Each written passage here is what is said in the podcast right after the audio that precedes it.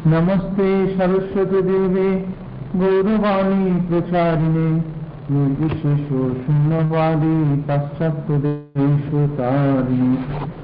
वंशाकल्पतरुभ्यश्च सिन्धो भगवते प्रतीकानां पावनेभ्यो वैष्णवेभ्यो नमो नमो नमो महावदन्नाय कृष्णप्रेमोपदायते कृष्णाय कृष्णचैतन्य नन्मे गौरतिशे नमो हे कृष्ण करुणा सिंधु दीनबन्धो जगत्पते गोपेषु गोपिकान्तो राधाकान्तो नमस्ते सप्तकाञ्चन गौराङ्गी राधे वृन्दावनेश्वरी विश्वभानुसुते देवी प्रणमामि हरिप्रिये नीलाचल निवासाय नित्याय परमात्मने बलभद्र सुभद्राभ्यां जगन्नाथाय ते नमः। जय श्री कृष्ण चैतन्य प्रभु नित्यानंद श्री अद्वैत गदाधर श्रीवासादि गौर भक्तवृंद हरे कृष्ण हरे कृष्ण कृष्ण कृष्ण, हरे हरे। हरे राम हरे राम राम राम, हरे हरे।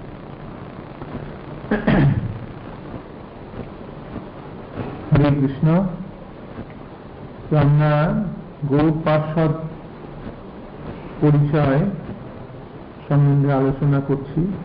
মহাপ্রভুর যে সমস্ত পার্ষদ, তাদের মহান চরিত্র কথা, সে সম্বন্ধে আমরা আলোচনা করছি। তিনজনের আলোচনা হয়েছে আমাদের। প্রথমে আমরা আলোচনা করেছিলাম মাধবেন্দ্রপুরী, তারপর শ্রীপাদ ঈশ্বরপুরী এবং গতকাল আমরা শ্রী অদ্বৈত প্রভু সম্বন্ধে আলোচনা করেছিলাম।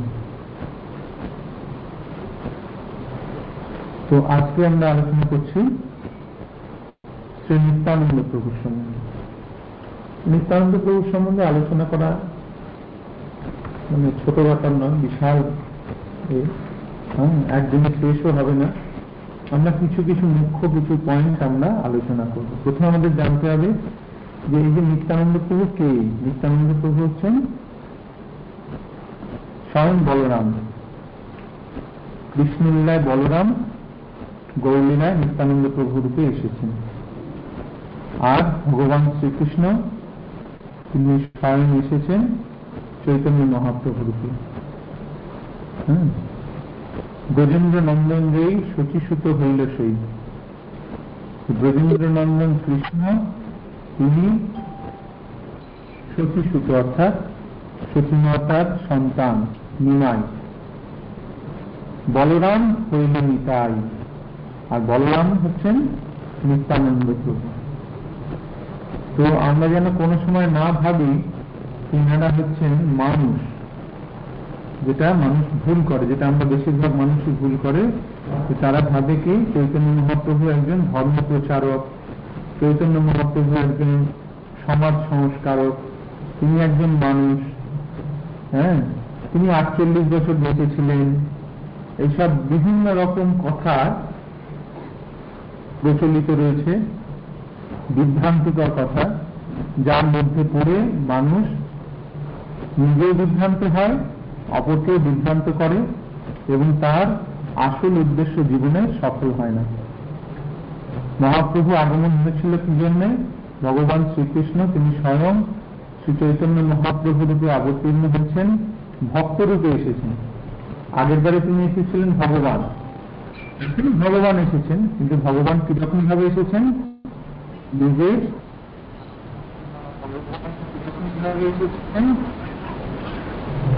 সবাই মাইক্রোফোনটাকে মিউট করে দেবেন। ঢুকেই মাইক্রোফোনটাকে মিউট করে দেবেন।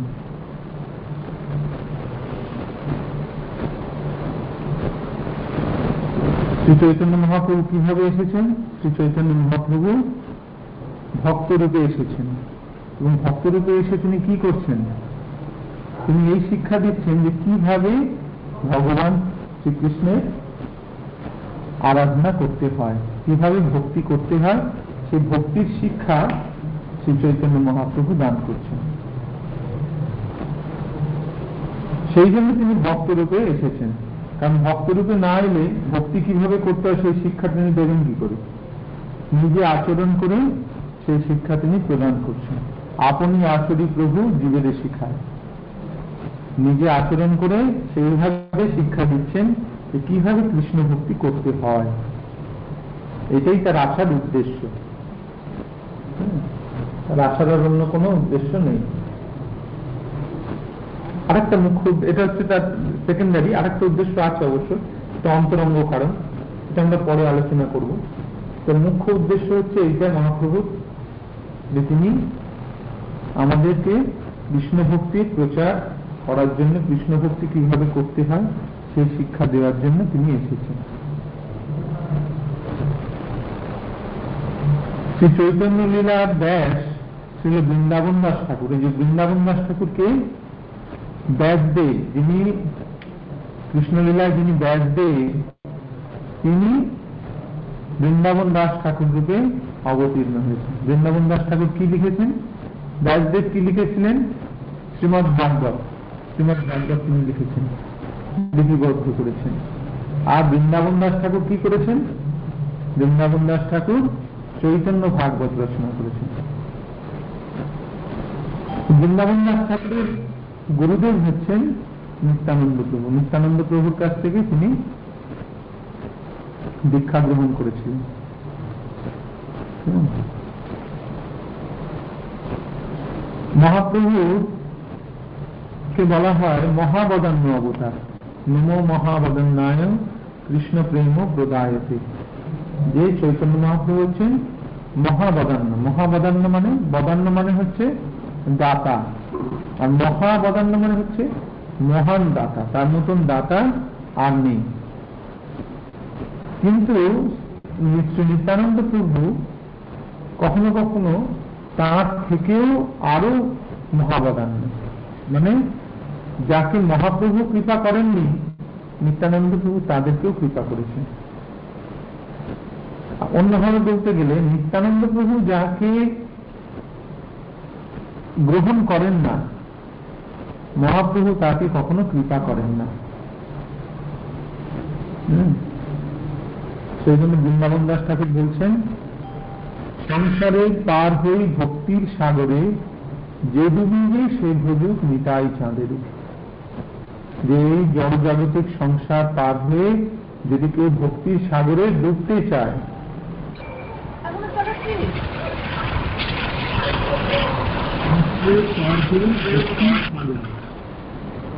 যে ডুবিবে সে ভোজুক নিতাই চাঁদের যে সংসারের পার হয়ে যদি কেউ ভক্তির সাগরে নিমজ্জিত হতে চায়, তাহলে তাকে কি করতে হবে? নিতাই চাঁদের ভজনা করতে হবে। নিত্যানন্দ প্রভু ভজনা করতে হবে। নিত্যানন্দ প্রভু ভজনা করলে তাহলে সেটা লাভ হবে।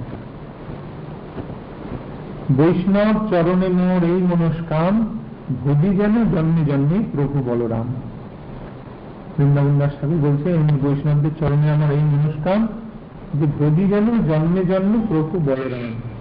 প্রভু বলরাম যিনি নিত্যানন্দ প্রভু রূপে এসেছেন, তাকে যেন আমি ভজনা করি। শ্রী নিত্যানন্দ প্রভু বলদেব অভিন্ন বিগ্রহ। স্বয়ং বলরাম আর নিত্যানন্দ এক। কোনো তফাৎ নেই। বৃন্দাবন দাস ঠাকুর চৈতন্য ভাগবতে লিখছেন ইষ্টদেব বন্দমোর নিত্যানন্দ রায় চৈতন্যের কীর্তি স্ফুরে যাহার কৃপাল। ইষ্টদেব বন্দমোর নিত্যানন্দ রায়। আমার ইষ্টদেবকে নিত্যানন্দ রায়।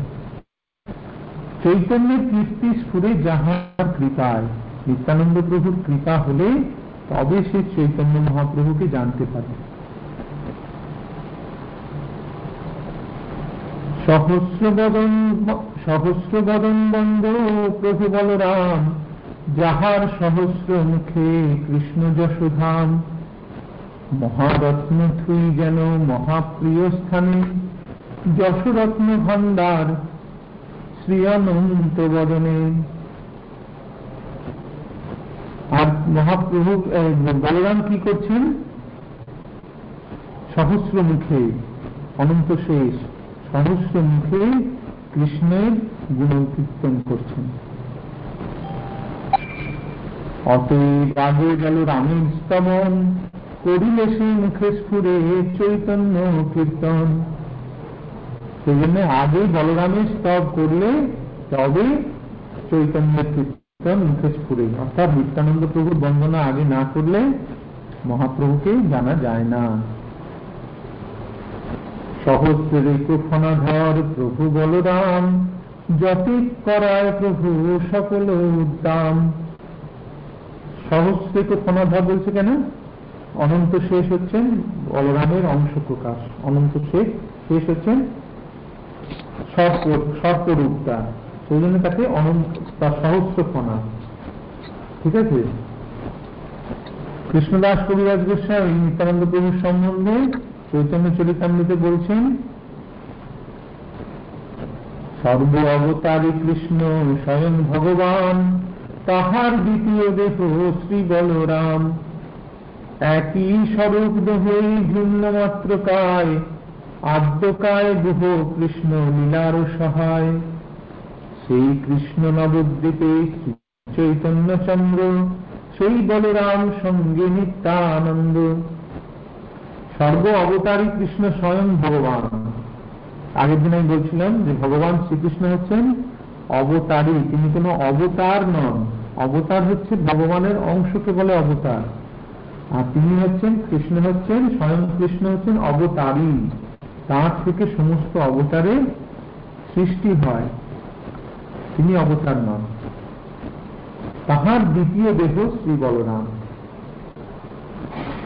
সেই কৃষ্ণ নবদ্বীপে শ্রী চৈতন্য চন্দ্র, সেই বলরাম সঙ্গে শ্রী নিত্যানন্দ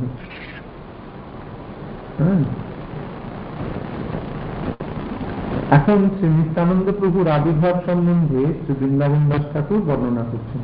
তাহলে এখানে আমাদের আগে বুঝতে হবে নিত্যানন্দ কে এবং শ্রী চৈতন্য মহাপ্রভু কে যদি এটা আমরা না জানি, তাহলে এই কথা শ্রবণ করে আমরা কিছু ফল লাভ হবে না। ফল লাভ হবে কি? এবং মানুষ কি আলোচনা করে? ইউটিউবে কি ভিডিও সব থেকে বেশি দেখা যায়?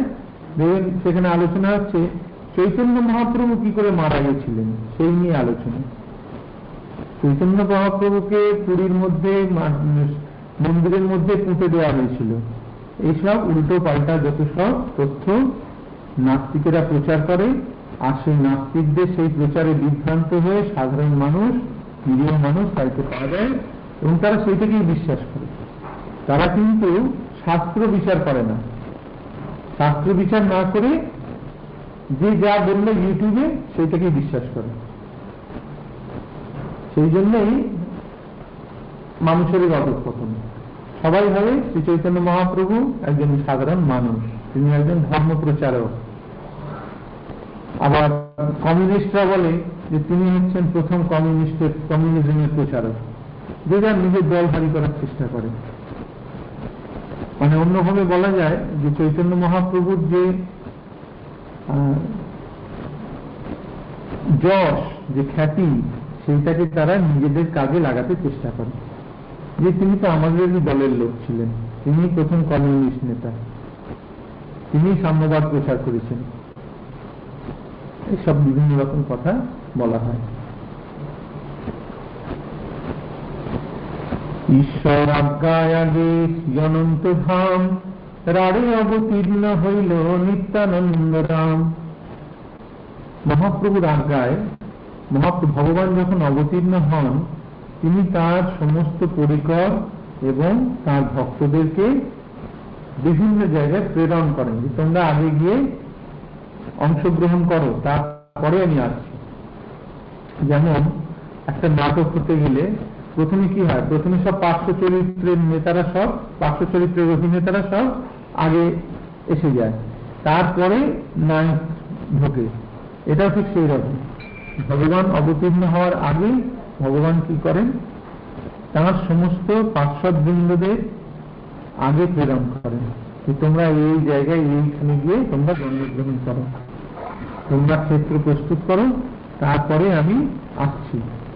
এইভাবে ভগবান তার লীলা সম্পাদন করেন।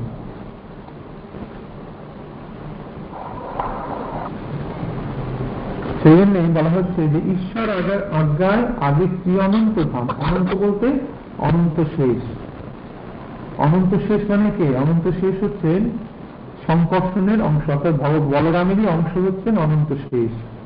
এই অনন্ত শেষ এই সমগ্র ব্রহ্মাণ্ডকে তার ফনার ওপর একটা সর্ষে বিন্দুর মতন ধারণ করে আছেন এই সমগ্র ব্রহ্মাণ্ড তার ফনায় একটা সরিষার বিন্দুর মতন। সেই অনন্ত শেষ হচ্ছেন বলরামের অংশ প্রকাশ রাড়ে অবতীর্ণ হইল নিত্যানন্দ রাম। রাড় দেশে, অর্থাৎ বীরভূম। ওই জায়গাটাকে বলা হয় রাড় অঞ্চল। হ্যাঁ, সেইখানে নিত্যানন্দ প্রভু অবতীর্ণ হলেন। মাঘ মাসে শুক্লা ত্রয়োদশী শুভ দিনে পদ্মাবতী গর্ভে এক চাকা নাম গ্রামে মাঘ মাসের শুক্লা ত্রয়োদশী তিথিতে পদ্মাবতী দেবীর গর্ভে এক চক্রা নামক গ্রামে নিত্যানন্দ প্রভু আবির্ভূত হলেন।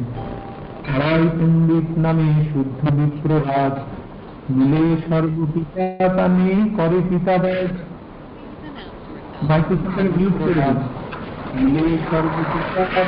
করে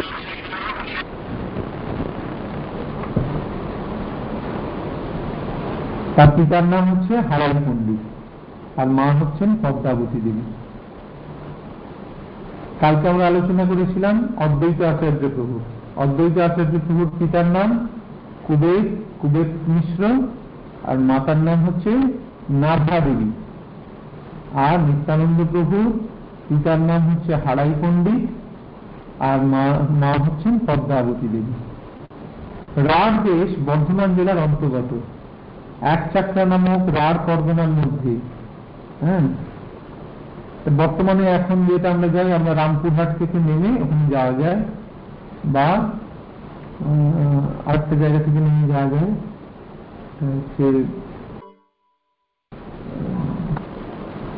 স্টেশনটার নাম ভুলে যাচ্ছি। আগে পরে। রামপুরহাটের আগে সাঁইথিয়া। সেখান থেকে যাওয়া যায়। তারাপীঠ স্টেশনের নাম নেই। রামপুরহাট স্টেশনের নাম। রামপুরহাট স্টেশন থেকে নেমে ওখান থেকে যেতে হয় ভেতরে। তারাপীঠ পার হয়ে তারপরে যেতে হয়, এক চক্রা গ্রাম তার বর্তমান নাম হচ্ছে বীরচন্দ্রপুর। নিত্যানন্দ প্রভুর পুত্রের নাম অনুসারে সেই স্থানের নাম বীরচন্দ্রপুর। শ্রী নিত্যানন্দ প্রভু এক চাকরা গ্রামে অবতীর্ণ হয়েছিলেন। পিতার নাম শ্রী হারাই পণ্ডিত। তিনি মৈথিল ব্রাহ্মণ ছিলেন। মাতার নাম শ্রী পদ্মাবতী দেবী। ব্রাহ্মণ দম্পতি নিত্য ভগবত আরাধনা ও বৈষ্ণব সেবার ফলে আদি বৈষ্ণব ধাম শ্রী অনন্ত স্বয়ং পুত্ররূপে অবতীর্ণ হন। তাদের ভক্তির ফল ভক্তির প্রভাবে ভগবান স্বয়ং তাদের সেখানে পুত্ররূপে অবতীর্ণ হয়েছিলেন। শ্রী নিত্যানন্দ প্রভুর আবির্ভাবে সমস্ত রাজ দেশে সর্বসুমঙ্গল অভ্যুদয় অভ্যুদয় লক্ষিত হয়েছিল। দাপর যুগে যেমন শ্রী বলদেব শ্রীকৃষ্ণের অগ্রজ রূপে অবতীর্ণ হয়েছিলেন, তেমনি কলি যুগে শ্রী নিত্যানন্দ প্রভু শ্রী গৌর সুন্দরের বড় ভ্রাতা রূপে অবতীর্ণ হয়েছিলেন। রামলীলাতে রামচন্দ্রের অনুজ, অর্থাৎ রামচন্দ্রের ছোট ভাই রূপে লক্ষণ অবতীর্ণ হয়েছিল সেই জন্য লক্ষণকে তখন অনেক কষ্ট সহ্য করতে হয়েছিল। হ্যাঁ রামায়ণে সেগুলো খুব বিস্তৃত ভাবে রয়েছে। যে রামায়ণে লক্ষণ কীভাবে রামচন্দ্রের সেবা করেছিলেন? যে চোদ্দ বছর বনবাসে গেছিলেন, চোদ্দ বছর তিনি রাত্রে ঘুমাননি। কেন? সীতা যখন সীতা যখন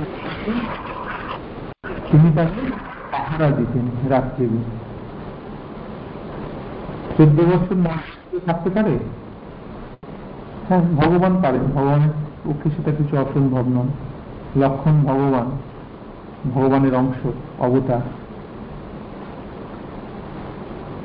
যখন রামচন্দ্র ভোজন করার পরে তিনি তার লক্ষণকে প্রত্যেক দিন একটি করে ফল দিতেন।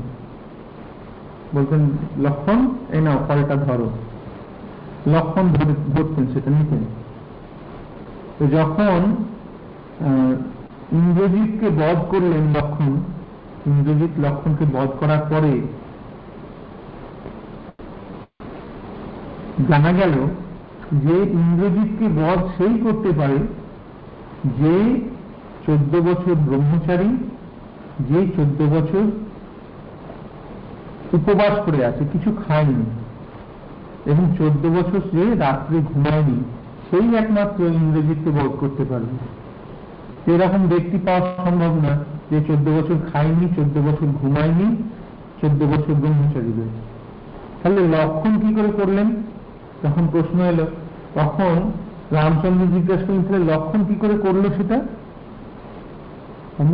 আপনি জিজ্ঞাসা করুন যে লক্ষণ চোদ্দ বছর ঘুমিয়েছিল কিনা। তখন রামচন্দ্র জিজ্ঞাসা করছেন, লক্ষণ, তুমি চোদ্দ বছর ঘুমাওনি? রাত্রে তুমি ঘুমাতে না? তখন বলছেন না দাদা আমি প্রত্যেক রাত্রে আপনারা যখন ঘুমিয়ে পড়তেন, আমি তখন আপনাদের পাহারা দিতাম। তাই বলছে, ঠিক আছে, সেটা না হয় হলো। তুমি চোদ্দ বছর তুমি খাওনি? আমি তো তোমাকে প্রত্যেক দিন একটি করে ফল দিতাম। বলতাম, না, লক্ষণ, ফল ধরো। বলছে হ্যাঁ প্রভু, আপনি বলেছিলেন ফল ধরতে। সেই জন্য আমি ফলটা ধরতাম। আপনি তো খেতে বলেননি, তাই আমি খাইনি। প্রত্যেকটা ফল আমি রেখে দিয়েছি। বলে সেই ফলগুলো তুমি দেখালে যে চোদ্দ বছর সেই ফলগুলো, সে দিব্য ফল সেগুলো। কোন পচে যায়নি এখনকার ফলের মধ্যে পচে যায় না। ভগবানের স্পর্শে সেটা দিব্য ফল। সেই ফলগুলো তিনি তাকে দেখালেন, চোদ্দ বছরে যত ফল ছিল সব জমা করে রেখে দিয়েছে বলছে ছটা ফল কম আছে। ছটা ফল কেন কম আছে? বলে দিন আপনি আমাকে ফল দিতে ভুলে গেছিলেন। সেই ছটা দিন আমি ফল খাইনি। পাইনি আমি ফল। বলে কি কি দিন সেগুলো? সেখানে বিশেষ বিশেষ দিনগুলোর কথা বললেন। যেদিন সীতাকে হরণ করেছিল সেই দিন আপনি ফল দেননি। যেদিন আপনি রাবণকে বধ করেছিলেন, সেদিন দেননি। এইভাবে ছটা দিন স্পেশাল অর্থাৎ লক্ষণ চোদ্দ বছর অনাহারে ছিলেন। চোদ্দ বছর ঘুমাননি। আর তখন রামচন্দ্র বললেন, কিন্তু তুমি তো এখানে ছিলে, সীতা ছিল। আর ব্রহ্মচারী মানে হচ্ছে যে স্ত্রী মুখ দর্শন করে না, সে ব্রহ্মচারী। তাহলে তুমি তো সীতা এখানে ছিল, সীতা আমাদের সঙ্গেই ছিল। তাহলে তুমি ব্রহ্মচারী বলছো কেন তোমার? তখন জিজ্ঞাসা করলেন যে, আপনি জিজ্ঞাসা করুন।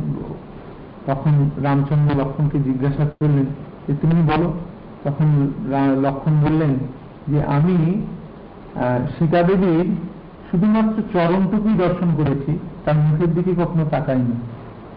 সেই জন্য যখন রাবণ হরণ করে সীতাকে নিয়ে গিয়েছিল এবং সীতা যখন তার বিভিন্ন আভূষণ বিভিন্ন সোনার গয়না, বিভিন্ন গহনা তিনি ওপর থেকে ফেলে দিচ্ছিলেন, সেই গহনাগুলো সব বানরেরা কুড়িয়ে রেখেছিল।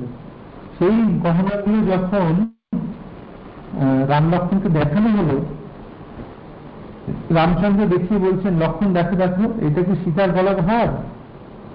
লক্ষণ বলছে, আমি তো চিনি না কিন্তু তার মধ্যে পায়ের নুপুরটা তিনি চিনতে পারলেন যে এইটাই হচ্ছে সীতা দেবীর পায়ের নুপুর সেই কথা তিনি বললেন যে আমি সীতা দেবী শুধুমাত্র চরণটুকুই দর্শন করেছি, তার মুখের দিকে কখনো তাকাইনি। এইভাবে রামলীলাকে লক্ষণ ছোট ভাই হওয়ায় তাকে অনেক কষ্ট স্বীকার করতে হয়েছিল, অনেক কষ্ট করে তিনি ভগবানের সেবা করেছিলেন। সেই জন্য রামচন্দ্র তখন বললেন যে তুমি এই লীলাতে আমাকে এত কষ্ট করে সেবা করেছ, এর পরের লীলাতে তোমাকে আমি বড় ভাই করব। যাতে তোমাকে আমার আজ্ঞা পালন করতে না হয়, আমি তোমার আজ্ঞা পালন করব। এইভাবে তিনি কৃষ্ণ লীলাতে লক্ষণ হলেন বলরাম আর রামচন্দ্র কৃষ্ণ। অর্থাৎ আবার এখানেও চৈতন্য মহাপ্রভুর লীলাতেও নিত্যানন্দ প্রভু হচ্ছেন লক্ষণ। নিত্যানন্দ প্রভু হচ্ছেন বড়, আর চৈতন্য মহাপ্রভু হচ্ছেন ছোট।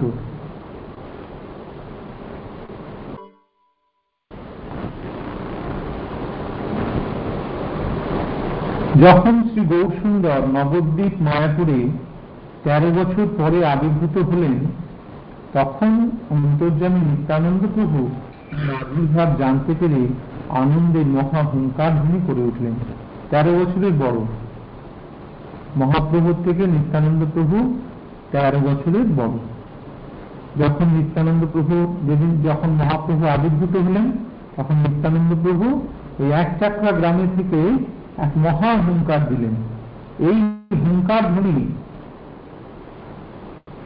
দেশবাসী, জনসাধারণ নানা প্রকার মানে সবাই শুনতে পেয়েছিল সেই হুঙ্কার। কেউ ভাবলো সেটা বজ্রপাত হয়েছে, কেউ বললেন, রার দেশে যে শিব আছেন, তিনি হুঙ্কার করেছেন। কেউ বললেন, ভগবান গর্জন করেছেন। এইরূপ অনেকে অনেক রকম কথা বলতে লাগলেন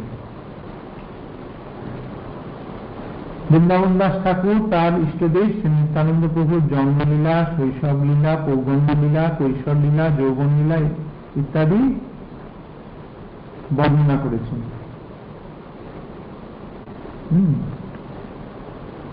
শ্রী নিত্যানন্দ প্রভু যখন শৈশবে, তিনি যখন তার দিব্য লীলা প্রকাশ করছিলেন, তিনি তার বন্ধুদের সঙ্গে যেসব খেলা করতেন, সেই খেলাগুলো কোনো সাধারণ মানুষের মতন খেলা হতো না। হ্যাঁ? তিনি কি কি করতেন? সেখানে রামচন্দ্রের লীলা বা কৃষ্ণচন্দ্রের লীলা সেই সব লীলা বিষয় নিয়ে তাদের খেলা হতো, অভিনয় হতো। হম। বৃন্দাবন দাস ঠাকুর এই সম্বন্ধে খুব সুন্দর বর্ণনা করেছেন। শিশুগণ সঙ্গে প্রভু যত ক্রীড়া করে, শ্রীকৃষ্ণের কার্য বিনা আর নাহি করে।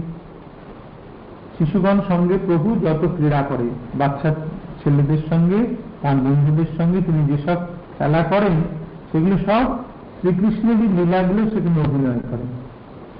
দেব সভা করেন মিলিয়া শিশুগণে পৃথিবীর রূপে কেহ করে নিবেদনে তবে পৃথ্বী লইয়া সবে নদী তীরে যায়, শিশুগণ মেনে স্তুতি করে ঊর্ধ্বরায়।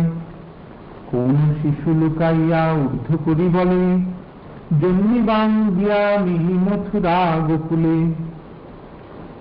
কৃষ্ণলীলাতে যেরকম ঘটনাগুলো ঘটেছিল, ঠিক সেই রকম হয়।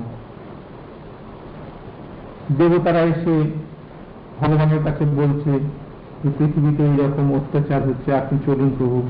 তখন কোন শিশু বলে, যে ঠিক আছে, আমি অবতীর্ণ হব। তোমরা সব আগে থেকে গিয়ে অবতীর্ণ হও। কোনদিন নিশা ভাগে শিশুগণ লইয়া, বসুদেব দেবকীর করাই নবিয়া কোনদিন রাত্রিবেলা কি করলেন? শিশুদেরকে নিয়ে বসুদেব দেবকীর বিয়ের অনুষ্ঠান করছেন। বসুদেব আর দেবকীর বিয়ে, একজন বসুদেব সেজেছে, একজন দেবকী সেজেছে। তাদের বিয়ে হচ্ছে বন্দি ঘর করিয়া অত্যন্ত নিশাভাবে, কৃষ্ণ জন্ম করাইন কেহ না জাগে।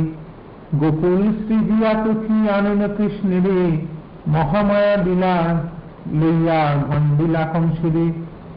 সেখানে রাত্রিবেলা, সেখানে সেই অভিনয় করছেন। কৃষ্ণ লীলা কৃষ্ণের জন্মলীলা অভিনয় করছেন।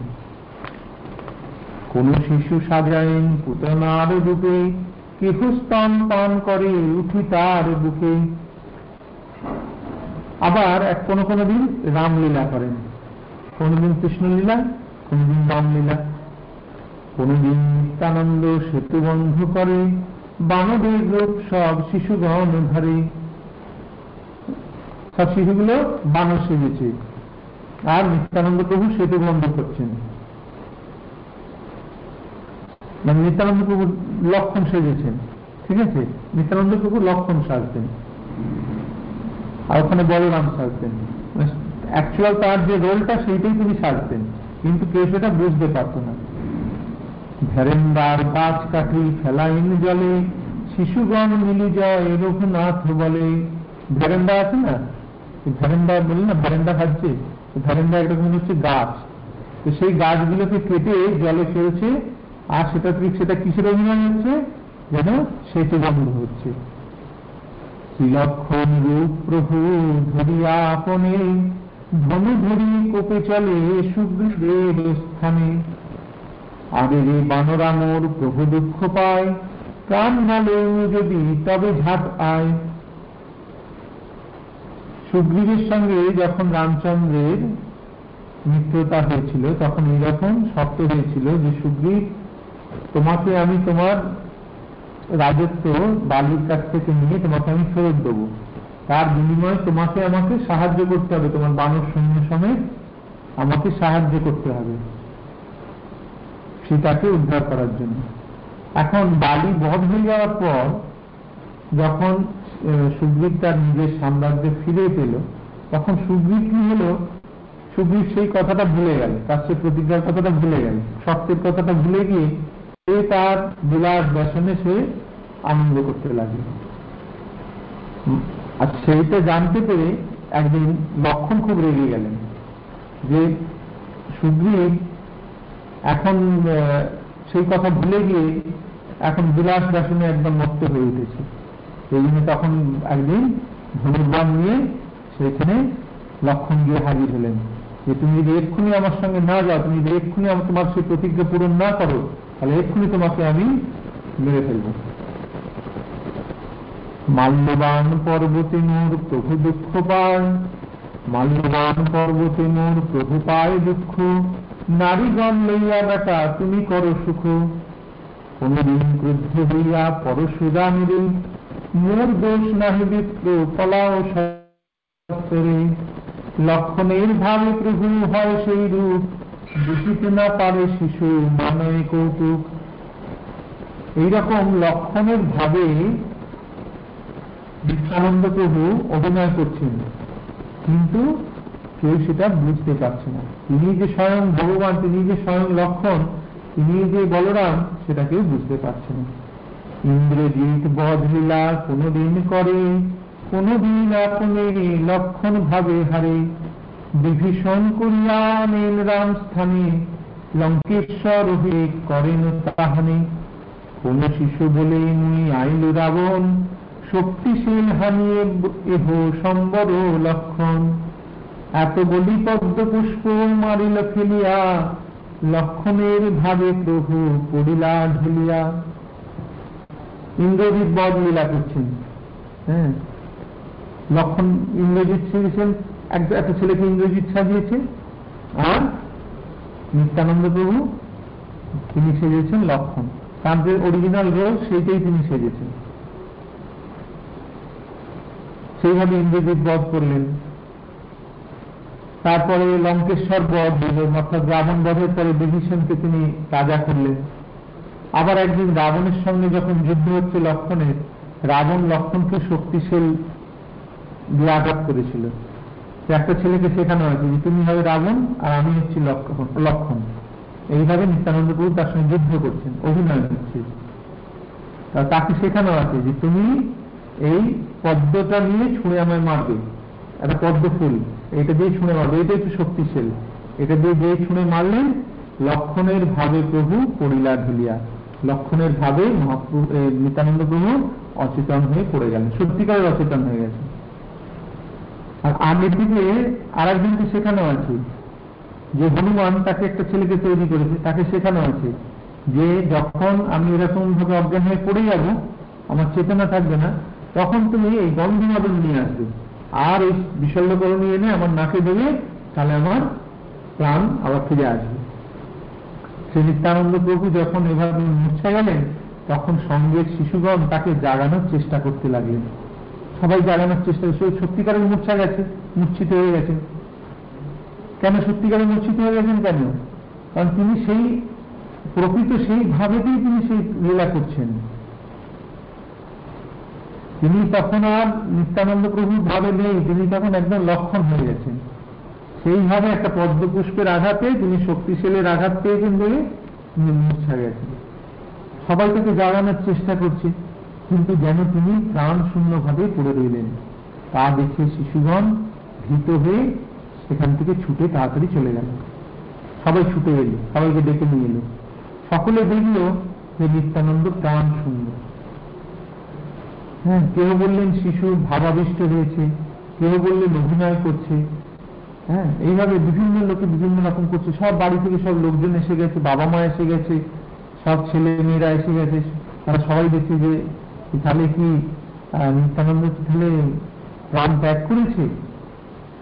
তখন একজন হঠাৎ করে বলল আরে আরে ও অভিনয়ের আগে বলেছিল যখন আমি এরকম অজ্ঞান হয়ে যাব, তখন ওই হনুমানকে বিষণ্ণ করণীয় আনতে হবে। হনুমান কোথায়? হনুমান কোথায়? যে ছেলেটা হনুমান শুনেছিল সেই ঘটনার আকস্মিকতায় সে ভুলে গেছিল তার রোলটা। কি করতে হবে ভুলে গেছিল। সে তখন কি করছে? সে তখন দেখছে। নিত্যানন্দ অজ্ঞান হয়েছে সেটাই দেখছে। সে তার নিজের অভিনয়ের রোলটা ভুলে গেছিল। তখন তাকে একজন মনে করি আরে, তোমাকে না বললেছিল তাড়াতাড়ি তুমি গিয়ে বিশল্যকরণ নিয়ে এসো? তখন হ্যাঁ তাড়াতাড়ি দৌড়ালো। দৌড়ে গিয়ে পাশে থেকে গিয়ে একটা পাথরের টুকরো নিয়ে এলো। সেটাই হলো গন্ধমাদন আর একটু লতা নিয়ে ঘষে, এটা বিশল্যকরণী অভিনয় করে, সেটা যেই না নাকে দিল সঙ্গে সঙ্গে নিত্যানন্দ প্রভু চৈতন্য লাভ করে উঠে বসলেন। সকলে অবাক হয়ে গেলেন। বললেন, আমরা তো এরম খেলা কখনো দেখিনি। সকলে তখন জিজ্ঞাসা করলেন, তুমি এইসব খেলা কোথায় শিখলে?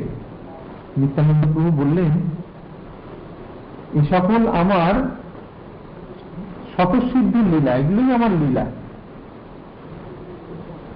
কেউ কিন্তু নিত্যানন্দ প্রভুর কথার যথার্থ অর্থ বুঝতে পারলেন না। নিত্যানন্দ প্রভু তার সত্যি কথাটাই বলছেন যে এগুলোই হচ্ছে আমার নিত্য লীলা। এগুলো আমার লীলা, এগুলো আমার কাউকে শেখাতে হয় না। এগুলো আমি এমনিই জানি, এগুলোই আমার লীলা। চিনিতে না পারে কেহ বিষ্ণু মায়া বসে। চিনিতে না পারে কেহ বিষ্ণু মায়া বসে। ভগবানের মায়ার প্রভাবে ভগবান তাকে চিনতে দেন না। নাহং প্রকাশ সর্বস্ব যোগ মায়া সমাবৃত। ভগবান বলছেন যে আমার যোগমায়ার প্রভাবে আমি সকলের কাছে প্রকাশিত হই না। এখানে সেই যোগমায়ার প্রভাবে তিনি কাউকে চিনতে দিচ্ছেন না যে তিনি কে। এইভাবে নিত্যানন্দ প্রভু শৈশবে এবং পৌগণ্ডে পৌগণ্ড মানে হচ্ছে শৈশব এবং কৈশোরের মধ্যে যে অংশ বয়সটা সেটাকে বলে পৌগণ্ড অর্থাৎ ছয় থেকে আহ, বারো। এটা হচ্ছে পৌগণ্ড তারপরে কৈশোর বয়সে পদার্পণ করলেন, তখন তার বয়স বারো বছর। শ্রী নিত্যানন্দ শ্রী হারাই পণ্ডিত পদ্মাবতীর একমাত্র নয়নমণি ও প্রাণ ছিলেন তিনি। হ্যাঁ তার অনেকগুলি ভাই ছিল, ছোট ছোট। তিনি সবার বড়। কিন্তু সব থেকে বেশি ভালোবাসতেন তাকেই, তার বাবা মা তাকে নয়নের মুনি ছিলেন একদম হারাই পণ্ডিত সব কাজের মধ্যে থাকলেও তার মনটা, প্রাণটা পড়ে থাকছে নিত্যানন্দের প্রতি। একদিন কি হলো? এক বৈষ্ণব সন্ন্যাসী হারাই পণ্ডিতের ঘরে অতিথি হয়ে এলেন। হারাই পণ্ডিত সন্ন্যাসীকে খুব যত্নই সেবা করতে লাগলেন। রাত্রিকালে সন্ন্যাসী হারাই পণ্ডিতের ঘরে অবস্থান করলেন। নিত্যানন্দ প্রভু সন্ন্যাসীকে পেয়ে আনন্দে বিভোর হলেন। সমস্ত রাত্রি সন্ন্যাসীর সঙ্গে কৃষ্ণ কথায় যাপন করলেন। সারা রাত্রি ধরে কৃষ্ণ কথা হল। নিত্যানন্দের সর্বাকর্ষণ স্বভাবে সন্ন্যাসী পরম আকৃষ্ট হলেন। নিত্যানন্দের সর্বাকর্ষণ প্রভাব। সর্বাকর্ষণ প্রভাব কেন? ভগবান হচ্ছেন সর্বাকর্ষক। তিনি সবাইকে আকর্ষণ করেন। তাই যখন তার প্রভাবে কেউ, তার কাছে কেউ আসে, সে স্বাভাবিকভাবেই তার দ্বারা আকৃষ্ট হয়। তো এই সন্ন্যাসীও তার দ্বারা আকৃষ্ট হয়েছেন। তিনিও তাকে, তার প্রতি ভীষণ আকৃষ্ট হয়ে পড়েছিলেন নিত্যানন্দের সঙ্গ ত্যাগ করতে তার ইচ্ছা করলেন না। প্রাতকালে সন্ন্যাসী বিদায় নিতে উন্মুখ হয়ে মনে যখন মানে সকালবেলা যখন, প্রাতকালে যখন সন্ন্যাসী বিদায় নেবেন তখন তিনি তার মনের কথা ব্যক্ত করলেন। তিনি কি করলেন? হারাই পণ্ডিতকে বললেন যে, আমার একটা ভিক্ষা চাই। সেই ভিক্ষা কি আপনি আমায় দেবেন? হারাই পণ্ডিত ছিলেন সত্যবাদী, ধর্মনিষ্ঠ। তিনি বললেন যে হ্যাঁ সন্ন্যাসী বৈষ্ণব, আপনি আপনি, আপনাকে, আপনার সেবা করাটাই আমার ধর্ম। তা আপনি যা বলবেন, সেটা আমি আমার সামর্থ্য হলে আমি নিশ্চয়ই দেব। তখন সেই সন্ন্যাসী বললেন যে, আপনার এই পুত্র রত্নটিকে আমাকে দিন। আমি একে সঙ্গে করে নিয়ে যেতে সেই কথা শুনে হারাই পণ্ডিত মানে একদম মুহ্যমান হয়ে পড়লেন, যেন সেই বজ্রাঘাতের মতন তিনি আহত হলেন। কিন্তু আবার ভাবলেন যে, আমি তো বৈষ্ণবের কাছে কথা দিয়েছি যে আমি দেব, আপনার কথা রাখব। এখন যদি আমি না দিই, আমি যদি এখন আমার এ থেকে দূরে সরে যাই, কথা না রাখি, তাহলে সেটা খুব অপরাধ হবে। তিনি তখন বললেন যে, ঠিক আছে, ওর মাকে, ওর মায়ের সম্মতি নিয়ে আসতে হবে আমাকে, আমি মায়ের কাছে যাচ্ছি। গিয়ে পদ্মাবতী দেবীকে সেই কথা বললেন যে, ব্রাহ্মণ, তাদের জ্যেষ্ঠ পুত্র নয়নের মুনি কুবের। নিত্যানন্দ প্রভুর ছোটবেলার নাম ছিল কুবের। কুবেরকে নিয়ে যেতে চান। পরিশেষে তারা দুজনেই ঠিক করলেন, তারা ব্রাহ্মণ ব্রাহ্মণী ধৈর্য ধারণ পূর্বক বিচার করলেন যে পূর্বকালে মহারাজ দশরথ যেমন বিশ্বামিত্রের হাতে রাম লক্ষ্মণকে ভিক্ষা দিয়েছিলেন, সেইরূপ আজ এই সন্ন্যাসীর হাতে কুবেরকে সমর্পণ করব আমরা। যখন বিশ্বামিত্রের এসেছিলেন মহারাজ দশরথের কাছে, ঠিক এইভাবে তিনি চেয়ে নিয়ে গেছিলেন। তখন দশরথ অনেক কষ্ট সত্ত্বেও তাকে দিয়ে দিয়েছিলেন। তো ব্রাহ্মণ আর ব্রাহ্মণী, অর্থাৎ হারাই পণ্ডিত পদ্মাবতী দেবী, কাঁদতে কাঁদতে তাদের মনের দুঃখকে কষ্ট রেখে মনের মধ্যে রেখে নিত্যানন্দ প্রভুকে সেই সন্ন্যাসীর হাতে অর্পণ করলেন। অতীব অনুনয়ের সঙ্গে বললেন, আমাদের একমাত্র প্রাণটিকে আপনাকে দিলাম। আপনি সর্বতভাবে একে রক্ষণাবেক্ষণ করবেন। সন্ন্যাসীর সঙ্গে শ্রী নিত্যানন্দ তীর্থ ভ্রমণে চললেন। তীর্থ ভ্রমণের বর্ণনা আছে চৈতন্য ভাগবতে। তো সেটা আমরা কালকে পড়ব। আজকে এই অবধি থাক। এটা আর একটা নতুন ঘটনা মানে নিত্যানন্দ প্রভু বারো বছর বয়সে গৃহ ত্যাগ করে সেই সন্ন্যাসীর সঙ্গে চলে গেলেন।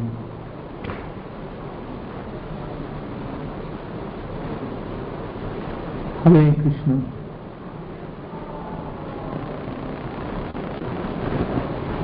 এবার আপনারা বলুন, আপনাদের কিছু প্রশ্ন বা কোনো মন্তব্য আছে কিনা? তাহলে সেগুলো আমরা আলোচনা করব। একজন একজন করে বলবেন মিউট করা আছে আনমিউট করে বলবেন।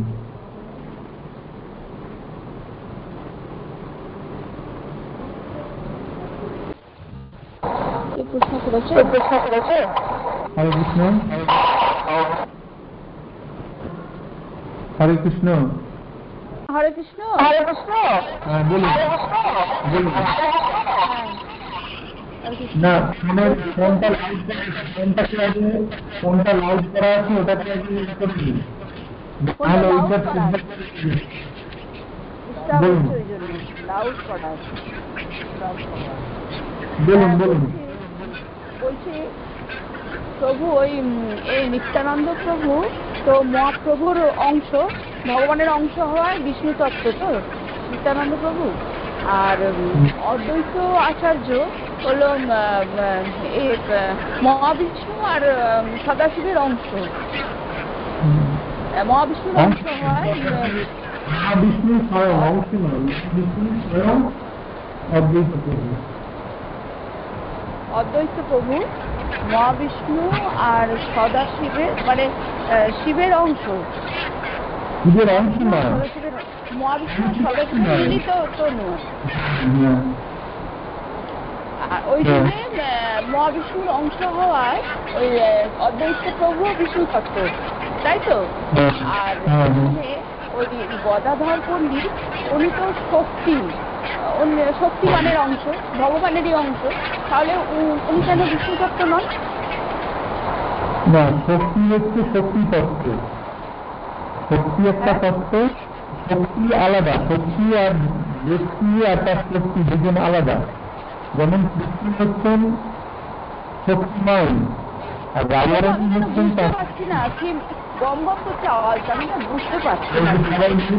সবাই মিউট করে দিন শুধু শুধু আনমিউট সবাই করে দিন।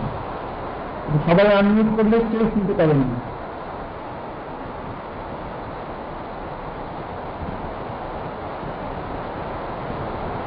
এবার শোনা যাচ্ছে? হ্যাঁ শোনা যাচ্ছে। হ্যাঁ। হ্যাঁ। শক্তি আর শক্তিমান দুটো আলাদা তত্ত্ব শ্রীকৃষ্ণ হচ্ছেন শক্তিমান আর তার শক্তি হচ্ছেন রাজারানী। হ্যাঁ। ঠিক আছে। শক্তি শক্তি তত্ত্ব আর বিষ্ণু তত্ত্ব এক নয় আচ্ছা। যদিও শক্তি শক্তি কিন্তু সেটা হ্যাঁ। শক্তি তত্ত্ব তত্ত্ব নয় শক্তি তত্ত্ব একটা আছে ওটা মানে ওটা শক্তি তত্ত্ব কিন্তু কালকে বললাম যে গদাধর পণ্ডিত হচ্ছে শক্তি তত্ত্ব গদাধর পণ্ডিত গদাধর পণ্ডিত হচ্ছে শক্তি। তত্ত্ব ভগবানের শক্তি।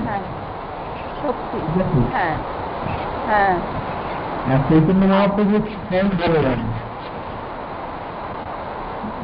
চৈতন্য মহাপ্রভু শক্তি এই দুটোর মধ্যে বোঝাটা দরকার আছে ভগবান একটা শক্তি যদিও একই কিন্তু এক নয় ডিফারেন্স ডিস্টার্ব হচ্ছে প্রভু ঠিক আহ, আপনি শুনতে বসকে শুনতে পাচ্ছি এত- এটা নেটের প্রবলেম মনে হচ্ছে আমার আজকে একটু নেটের প্রবলেম আছে কিন্তু এতক্ষণ ধরে শুনতে পাচ্ছিলেন? হ্যাঁ, হ্যাঁ মিট করুন আপনি করলে শুনতে পাবেন। এই বাবু! আপনি মিউট করে দিন সবাই মিউট কর মিউট কর সবাই মিউট করে দিন সবাই মিউট করে দিন। হ্যাঁ। এবার শুনতে পাচ্ছেন হ্যাঁ এইবারে হচ্ছে যে শক্তি আর শক্তিমান দুটো আলাদা। যদিও তারা একই, কিন্তু তারা তাদের মধ্যে প্রভেদ আছে। যেমন সূর্য এবং তার শক্তি। সূর্য হচ্ছে শক্তিমান এবং তার শক্তি হচ্ছে সূর্যালোক। যদিও সূর্য এবং সূর্যালোকের মধ্যে কোনো তফাৎ নেই, কিন্তু তাও তফাৎ আছে যে সূর্যালোক হচ্ছে সূর্যের অধীন তত্ত্ব সূর্য না থাকলে সূর্যের শক্তি থাকবে না। এবার মানুষ বলে যে ভগবান একটা শক্তি। কিন্তু বলেন না? ভগবান হচ্ছেন কি? ভগবান বলে কোনো ব্যক্তি নেই। ভগবান একজন একটা শক্তি। আমাকে অনেকেই প্রশ্ন করে যে ভগবানকে আপনি একজন ব্যক্তি বলছেন কেন? ভগবান তো একজন শক্তি। শক্তি মান না থাকলে শক্তি থাকে না। সূর্য না থাকলে সূর্যের আলো থাকে না। প্রদীপ না থাকলে প্রদীপের আলো থাকে না। প্রদীপ আছে বলে প্রদীপের আলো আছে। সূর্য আছে বলে সূর্যের আলো আছে। কৃষ্ণ আছে বলে তাই কৃষ্ণের শক্তি আছে। যদি কৃষ্ণ, যদি আমি তার শক্তিটাকে মানি, আর সেই শক্তি মানকে যদি না মানি, তাহলে সেটা হচ্ছে একটা ভুল বোধ সিদ্ধান্ত। যে শক্তিকে মানে শক্তি মানকে মানে না। প্রদীপের আলোটাকে মানে কিন্তু প্রদীপ নেই। কথাটা কীরকম? বোকার মতন কথা। সূর্যের আলোটাকে মানি সূর্যকে মানি না তাহলে মুখ্যের মতন কথা। এটাই হচ্ছে যে শক্তি হচ্ছে শক্তিমানের অধীন তত্ত্ব। ভগবান শক্তিমান, ভগবান একজন ব্যক্তি, তিনি শক্তিমান। তার শক্তি হচ্ছে তার বিভিন্ন প্রকাশ। তার বিভিন্ন প্রকাশ থেকে বিভিন্ন যে শক্তি আমরা দেখতে পাচ্ছি, সেগুলো হচ্ছে তার শক্তি। ঠিক আছে আচ্ছা এবার নেক্সট নেক্সট কিছু বলবেন? একজন আনমিউট করুন। হ্যাঁ। একজন করুন। না না না একদমই না। বাসুকি মাছ হচ্ছে বাসুকি মাছ হচ্ছে মাঝে যে রাজা সে পাতাল লোকে থাকে হ্যাঁ? এই বাসুকি নাগ নাগেদের রাজা আর শেষ নাগ কোনো দর্শ- মানে জাতির সঙ্গে তার কোনো সম্পর্ক নেই। নাগ জাতির সঙ্গে তার কোনো সম্পর্ক নেই। তার রূপটা ওইরকম। যে যে নাগের ওপর যে বিষ্ণু স্বয়ং করে থাকবে কিসের ওপর? একটা নাগের শয্যার ওপর স্বয়ং করে থাকে না? মাথার উপর ফানাল আছে ওইটা হচ্ছে শেষ নাগ। শেষ নাগের শয্যার ওপরে বিষ্ণু স্বয়ং করে থাকেন। ওইটা হচ্ছে শেষ নাগ। সমুদ্র মন্থন হয়েছিল? তখন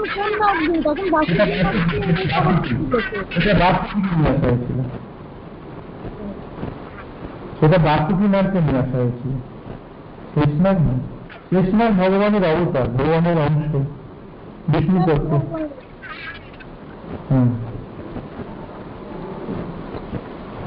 নেক্সট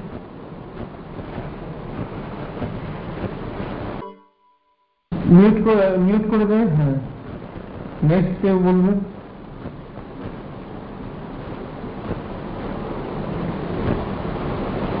হরে কৃষ্ণ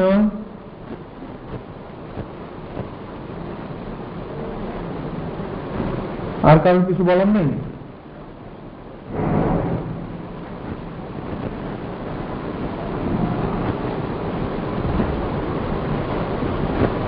ঠিক আছে তাহলে এখানেই ক্লাস শেষ করে দিচ্ছি।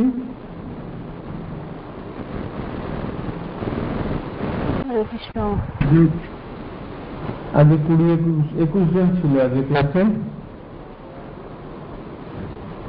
তাহলে কালকে আমরা এর পরে থেকে আবার আলোচনা করব। নিত্যানন্দ প্রভুর তীর্থ ভ্রমণ সেইখান থেকে আমরা আলোচনা করব। ঠিক আছে? আজ এখানে তাহলে ক্লাস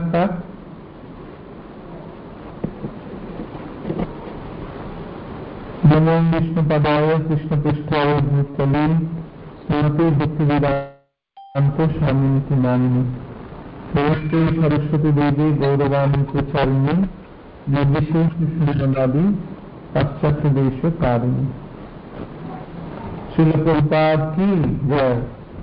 श्री नित्यानंद प्रभु की जय। निकाय गौ प्रमानंदे हरि हरि गौ